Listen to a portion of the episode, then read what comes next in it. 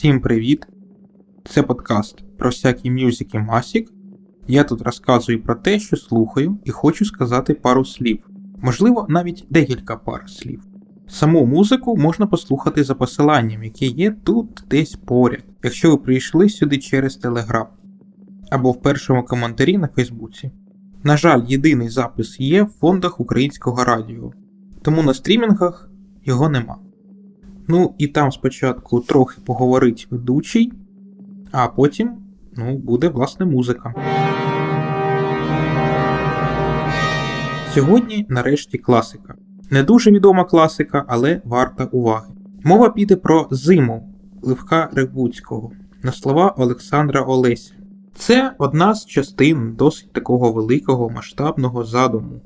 Це мала б бути перша частина з вокально-симфонічного циклу щороку, в якому автор планував зробити три частини. Але, на жаль, так не сталося. Давайте трохи познайомимось з авторами музики і тексту. Музику написав Левко Миколаєвич Ревуцький. Це український композитор. Він трохи застав 19 сторіччя і якимсь чудом зміг прожити більшу частину 20-го, хоча мав доволі багато можливостей передчасно покинути цей світ до своєї смерті в 1977 році. Написав він музики не так багато, як міг, але та, що є, вона чудова. І після фортепіаного концерту з 1934 року він вже майже нічого нового не писав, а займався більше редагуванням старих творів, а також викладанням в консерваторії. Що ж сталося в 1934 році? В принципі, те саме, що і в 1933, 1932 і всі попередні роки аж з 1922. А саме радянська влада, яка прагнула мати контроль над усіма сферами життя, а особливо над культурою. Багато діячів культури були репресовані, ціле розстріляне відродження. В 1934 році фортепіанний концерт був гостро критикований в офіційній пресі. А за цим, як правило, йшли більш серйозні санкції, як от звільнення з роботи, кримінальні справи, заслання до таборів, розстріл. На відміну від Миколи Хвильового, який скоїв самогубство фізичне, Левку Ревуцькому довелось скоїти самогубство творче, бо він розумів, що на нього може очікувати згодом. Тому, на жаль, якось так. У автора тексту доля була ще складніша. Олександр Іванович Кандиба, Олесь це його псевдонім, також народився в кінці 19 століття, але до кінця Другої світової війни не дожив. Він український поет і драматург, встиг пропрацювати також ветеринаром в Києві, а також був послом Української Народної Республіки в Угорщині. Також займався журналістською роботою, а з 1924 і до кінця життя жив у Празі. Щодо його творчості, його відносять до символістів. Це ті, що вважали символ, таємну ідею, приховану у глибині всіх навколишніх, а також потойбічних явищ, як основу свого мистецького методу. Вірші, які стали основою твору Ревуцького, вони все-таки в якомусь сенсі є пейзажними, тому там також можна знайти ознаки ще й імпресіонізму. Для Реуцького ж робота з цим текстом в якомусь сенсі була експериментальною. Але про музику трохи пізніше поговоримо. Що ще тут важливо відзначити, так це те, що хоч Левко Ревуцький зиму оркестрував, але, на жаль, його партитура не збереглася. Ну, точніше, він її знищив. Є клавір з деякими позначками, який інструмент, що має грати. А як же це все ж змогли виконати зараз? Довелося цей твір оркеструвати іншим композиторам. Наразі існує як мінімум дві версії оркестровки, а саме версія Віталія Кирейка та версія Віктора Степурка. Запис з фонду українського радіо був виконаний за оркестровкою Степурка. А от тепер треба ще сказати, хто ж такий Віктор Степурка, бо та людина, яка займається оркестровкою, вона дуже сильно впливає на сам музичний твір. Він сучасний український композитор, більше відомий своїми хоровими творами. Постійно співпрацює з провідними українськими хоровими колективами, такими як Капела Думка, а також капела Національного університету Києво-Могилянська академія Почайна, хор Київ, хор Хрещатик та багато інших. Він автор літургії, а це, напевно, найбільша суто хорова музична форма. Є також оркестрові і камерні твори, але вони, на жаль, виконуються рідше.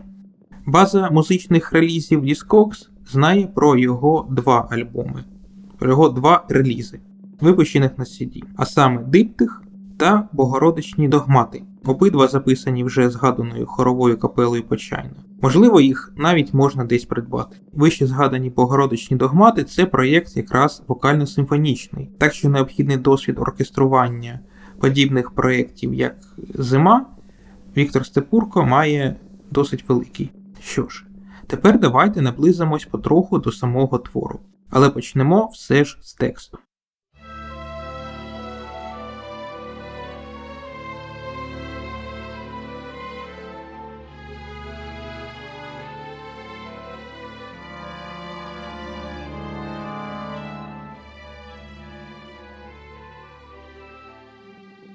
Левко Реуцький взяв два вірші Олександра Олеся. Снігу, ой снігу якого? Це перший вірш з циклу щороку. А для солотенора Ревуцький вибрав інший вірш Спала природа під ковдрою білою. А це другий вірш звідти. Вони не дуже довгі. Ревуцький снігу, ой снігу якого два рази провів в творі тривалістю до 10 хвилин, і ще й інший вірш додав для соло тенора. Ось основний вірш. Снігу, ой снігу якого. В білих снігах потонули гори, степи і долини, наче чекаючи любого гостя якогось, радий господар, свитку свою розіслав по дорозі, свитку свою з найбілішої вовни, свитку свою ненадівану й разу, наче тут паслися гуси уранці, скуплись, кричали, і пух свій розкидали білий, наче тут віяли тихо вітри, віяли тихо й несли хвилі вишневого цвіту, наче якась багатирка, свавільна й горда, всюди розкидала рядний полотна. Гей, мов дивуйтесь, і заздріть сусіди, в кого з вас скриня повніша в коморі? Хто тут посміє з вас вийти і крикнуть В мене добро моє виткано тонше, в мене добро моє випрано краще й біліше. Я ж не боялась зимового ранку вийти на річку і прати до самої ночі. Я налякалась морозу жишкого. Хай він обгортає стан мій дівочий, хай він, як парубок, в'ється круг мене, стискує руки і в щоки цілує. Боже мій, скільки ж то лиха від цього, що як в той час поцілунків мак на щоках моїх палкно розквітне, може, краса моя бідна зів'яне, снігу, ой снігу якого. А ось той вірш, що співає тенор. Спала природа, під ковдрою білою снилось її море, наскрізь прозоре, дно його ясно зелене хвилі чи хмари над ним. Снились їй ночі в серпанках сріблястих, зір тихосяйні лампади, крики пташечі, зітхання, шелест шовкових степів. Ось вони стеляться, стеляться, стеляться. Спала природа, а з неба мірошник, руки простягши над нею, сіяв із хмари муку. Ці вірші Олександр Олесь написав в 1904 році.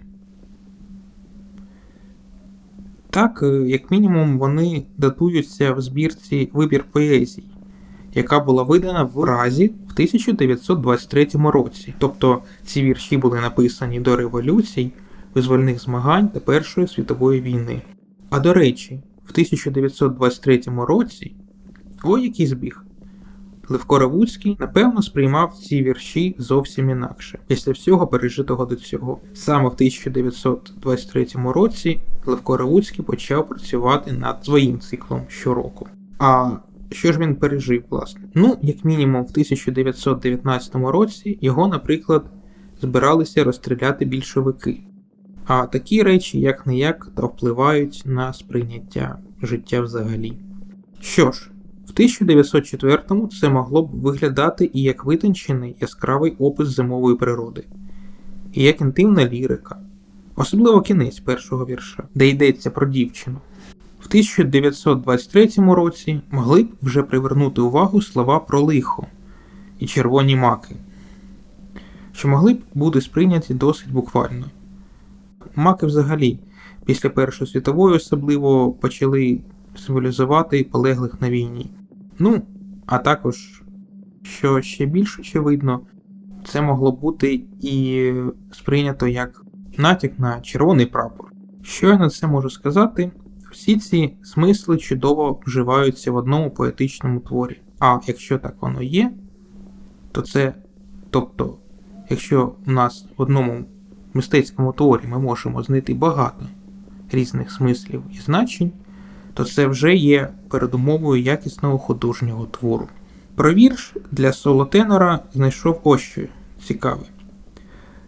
В 1929 році, як би то дивно не звучало, в УРСР була видана велика збірка віршів Олександра Олеся, передумові до якої його, звісно, було визнано мертвим як поет для радянського читача, але все ж відзначили його значну роль для української поезії, от саме для української, як не дивно.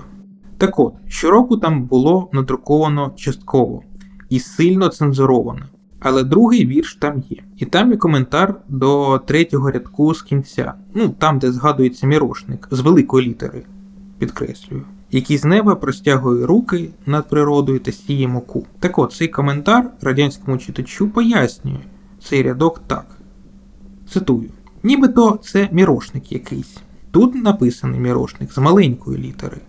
Явно було зроблено це для того, щоб ніяких асоціацій з вірою, релігією, з Богом не було. Ну, хоча б у цензури. Завдяки таким хитрощам цю збірку, напевно, і вдалося видати. Ось такі вони, непрості верші.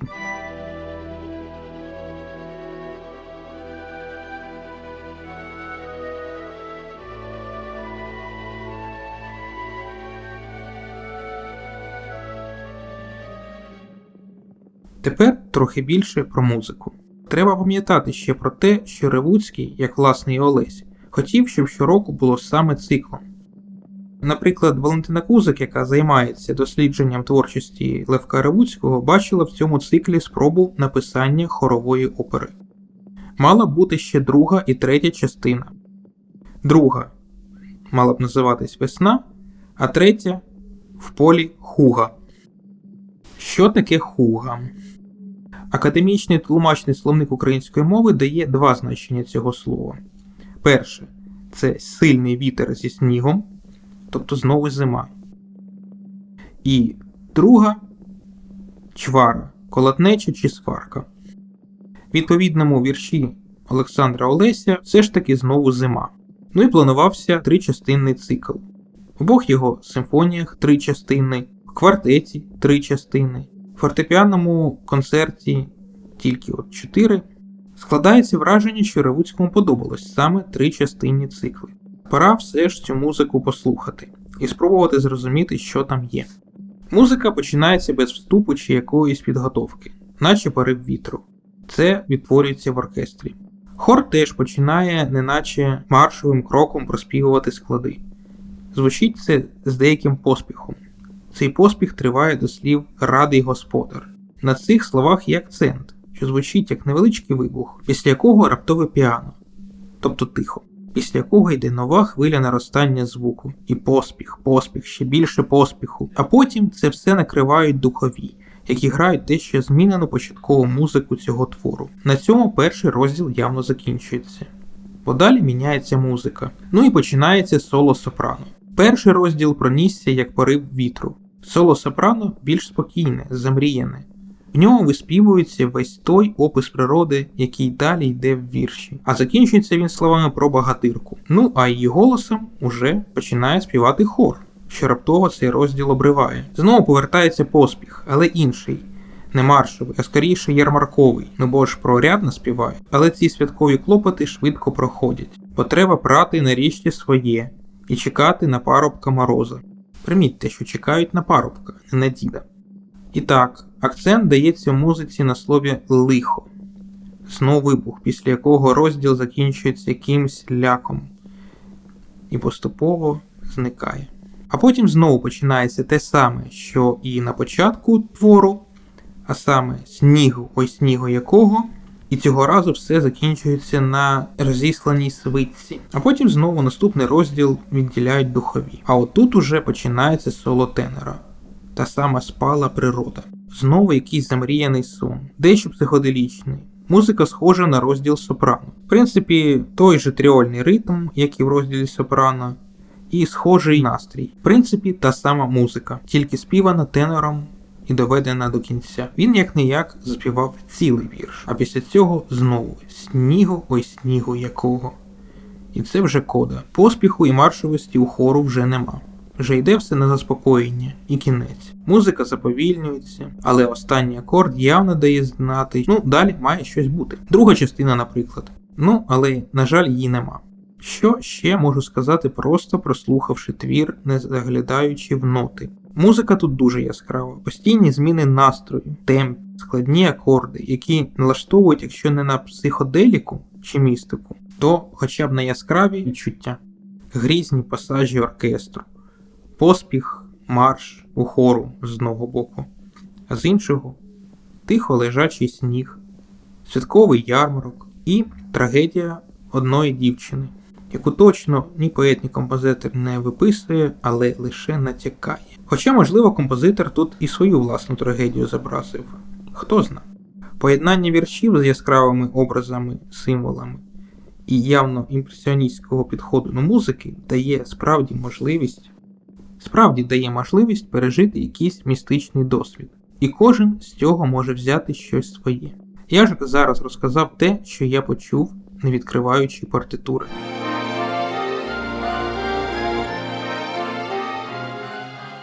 Перед тим, як трохи більш серйозно залізти в партитуру цього твору, я все ж розкажу про чудову історію, пов'язану з цим твором. Десь, якщо не помиляюсь, у 2009 році симфонічні оркестри Чернігівського музичного училища імені Левка Ревуцького і військово-музичного центру сухопутних військ Збройних сил України, а також училищний хор об'єднались для виконання цього твору. Я тоді вчився в цьому училищі і грав цю музику в оркестрі. Більшість музикантів, які прийшли в той оркестр, до цього грали хіба в ансамблі скрипалів, ну, якщо це струнники. І тут оркестр.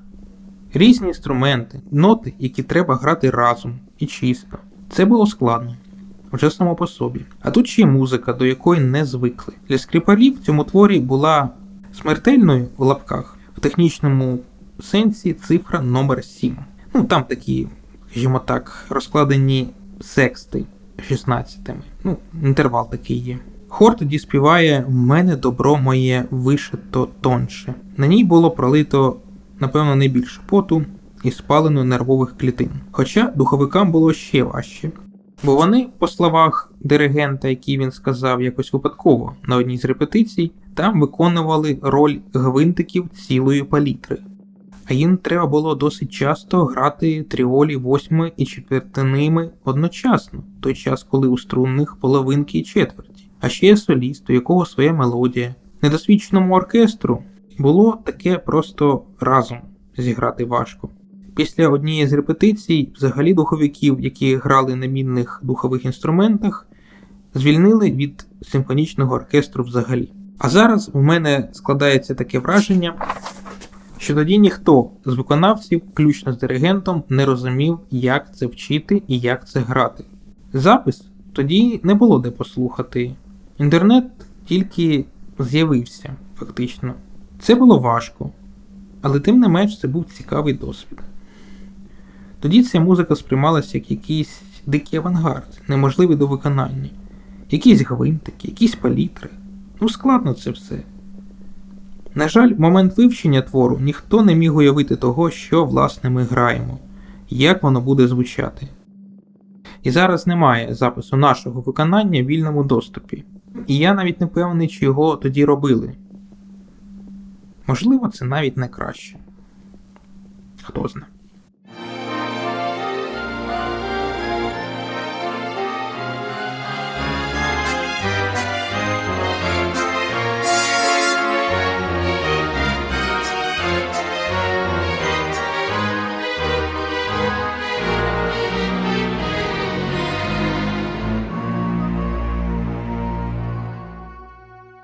Тепер трохи більш серйозно поглянемо в ноти і подивимось, яку саме роботу над цим твором робив Віктор Степурко. Насамперед треба розібратися з виконавським складом. Тут є симфонічний оркестр з потрійним набором дерев'яних духових, з трьома ударниками. Що таке потрійний склад дерев'яних духових? Це дуже просто. Тут є три флейти, три гобої, три кларнета і три фагота. З однією особливістю: третя флейта це піколо, тобто мала. Третій гобой це не гобой, а англійський ріжок, третій кларнет басовий, третій фагот контрафагот. Ну, це фагот, але ще октавою нижче звучить. Для чого це? Для збільшення різноманіття в оркестрі. Ці додаткові інструменти яскраво виділяються серед всього звучання. Є також два соліста-вокаліста, мецо-сопрано, а це другий за висотою жіночий голос, і тенор, перший за висотою чоловічий голос. Ну, практично перший є ще контратенор. А також тут є хор. В партитурі вказаний темп маестроза, що значить урочисто. Темп мав обрати ще Ревуцький. І початок тут дійсно можна назвати урочистим. Зразу починає звучати весь оркестр і хор, як зимовий холодний вітер звучить пасажі у струнних і флейти піколо. І далі хор і оркестр співає та грає акорди. Пізніше схожий пасаж буде вже тільки у дерев'яних духових, а далі вони починають грати фірмовий для цього твору тріольний ритм. З самого початку паралельно звучали два шари. Перший високий у духових хоро і струнних, і другий низький у віолончелів, контрабасів, тромбонів і туби. Другий вітряний пасаж додає ще третій шар у дерев'яних духових. Далі оркестровка не така щільна, що дає хору якийсь час поспівати тихо. До соло сопрано в основному будуть зберігатися три шари, плюс плюс спецефекти у дерев'яних духовиків, саме вітер, і ударних. Що я маю тут на увазі, коли говорю про якісь шари або лінії? Ну, Дивіться, це музика для багатоголосного складу. Оркестр постійно ділиться на різні групи голосів. Тут я маю на увазі не типи інструментів. Е, в сенсі, що кожна окрема група голосів грає свою якусь музику. Ну, це як, наприклад, у популярних жанрах, популярних менших складах співак співає мелодію, гітара з піаніно дає, клас-гітара теж грає щось інше. От якраз три шари і там знайшли. Соло сопрано вже дещо складніше, тут більше підголосків. Все досить мінливе. Зміни акордів, підібрані ще Ревуцьким, досить неочікувані, як на той час. Так десь діваються тріолі восьмими, десь з'являється тремоло, тобто тремтіння у струнних, десь додається арфа. Хоч ці далі насправді важливі, бо створюють відповідний мінливий, але холодний образ. Явно такі речі вибрано саме для створення відчуття холоду, а особливо в поєднанні з гармонічним рішенням, яке підібрав Ревуцький. Після цього знову вступає хор, якраз той самий святковий ярмарковий епізод, який починає тихо. Тут важливу роль мають ударні. Цікаво використані літаври, де вони грають глісандо, а це одні з небагатьох ударних, які так можуть. Поступово щільне звучання накопичується, і в третьому такті сьомої цифри доходить до своєї кульмінації це ярмаркове місце. За такт до восьмої цифри звучання розріджується, щоб потім знову досить скоро насититись. Врешті-решт, цей епізод доходить до кульмінації всього твору. Після ті самі слова Боже мій, скільки лиха від цього. Тут акорди у всіх, і хора, і оркестра. Тремтіння у струнних теж присутнє. Поступово йде спад. І ця дівчина, яка в віршах ці слова промовляє, поступово зникає, як власний оркестр. Далі ж повторюється початок. Ну, бо і вірш теж спочатку повторюється. Тут практично повний повтор і в оркестрі. Єдине, що дещо інакше починається епізод тенора. Він, напевно, найбільш спокійний. Тенор співає другий вірш. Оркестр тут не такий щільний, природа зацепеніла і спить. Така собі холодна колискова. Час від часу у дерев'яних духових з'являються тріолі вісімками, але це той фрагмент твору, де зовсім нема вітру. Епізоди тенора і мецо-сопрано дуже схожі. В принципі, музичний матеріал там практично той самий. У тенера він виконаний в більш спокійному варіанті, не так завантажений оркестрово. Хоча ближче до кінця посилюється і щільність, і гучність оркестру. І знову повертається хор, та сама музика спочатку. Але наразі це вже кода. В ній поєднуються теми спочатку твору, а також уривки з музики з епізодів, які довіряють окремим інструментам оркестру тромбону, фаготу, наприклад. Найбільш яскраво це звучить, звісно, у англійського ріжка, який є найбільш колоритним інструментом симфонічного оркестру. Після цього йде поступове завершення твору, все переходить на три піано, ну і зменшується щільність оркестру. Після такої бурі треба досить тривалий час на спокій, тим паче, що Ревуцький планував ще дві частини, в яких також мало б щось відбуватися. Що ж про аранжування в цілому можна сказати? Потрійний склад оркестру явно тут не зайвий. Видові інструменти додають такої необхідної для цього твору різноманітності і мінливості. Багато уваги приділено спецефектам, знову ж таки явна орієнтація на імпресіонізм. Чи міг би такий оркестр робити Ревуцький? Цього точно ніхто сказати не може. Але те, що це хоча б виглядає відповідно і доцільно відносно задуму цієї частини, скоріше так, ніж ні.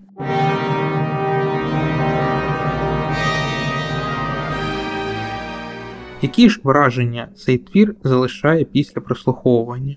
Тут уже буде багато залежати від виконання, а точніше, що музиканти побачать в ноточках та як їх прочитають.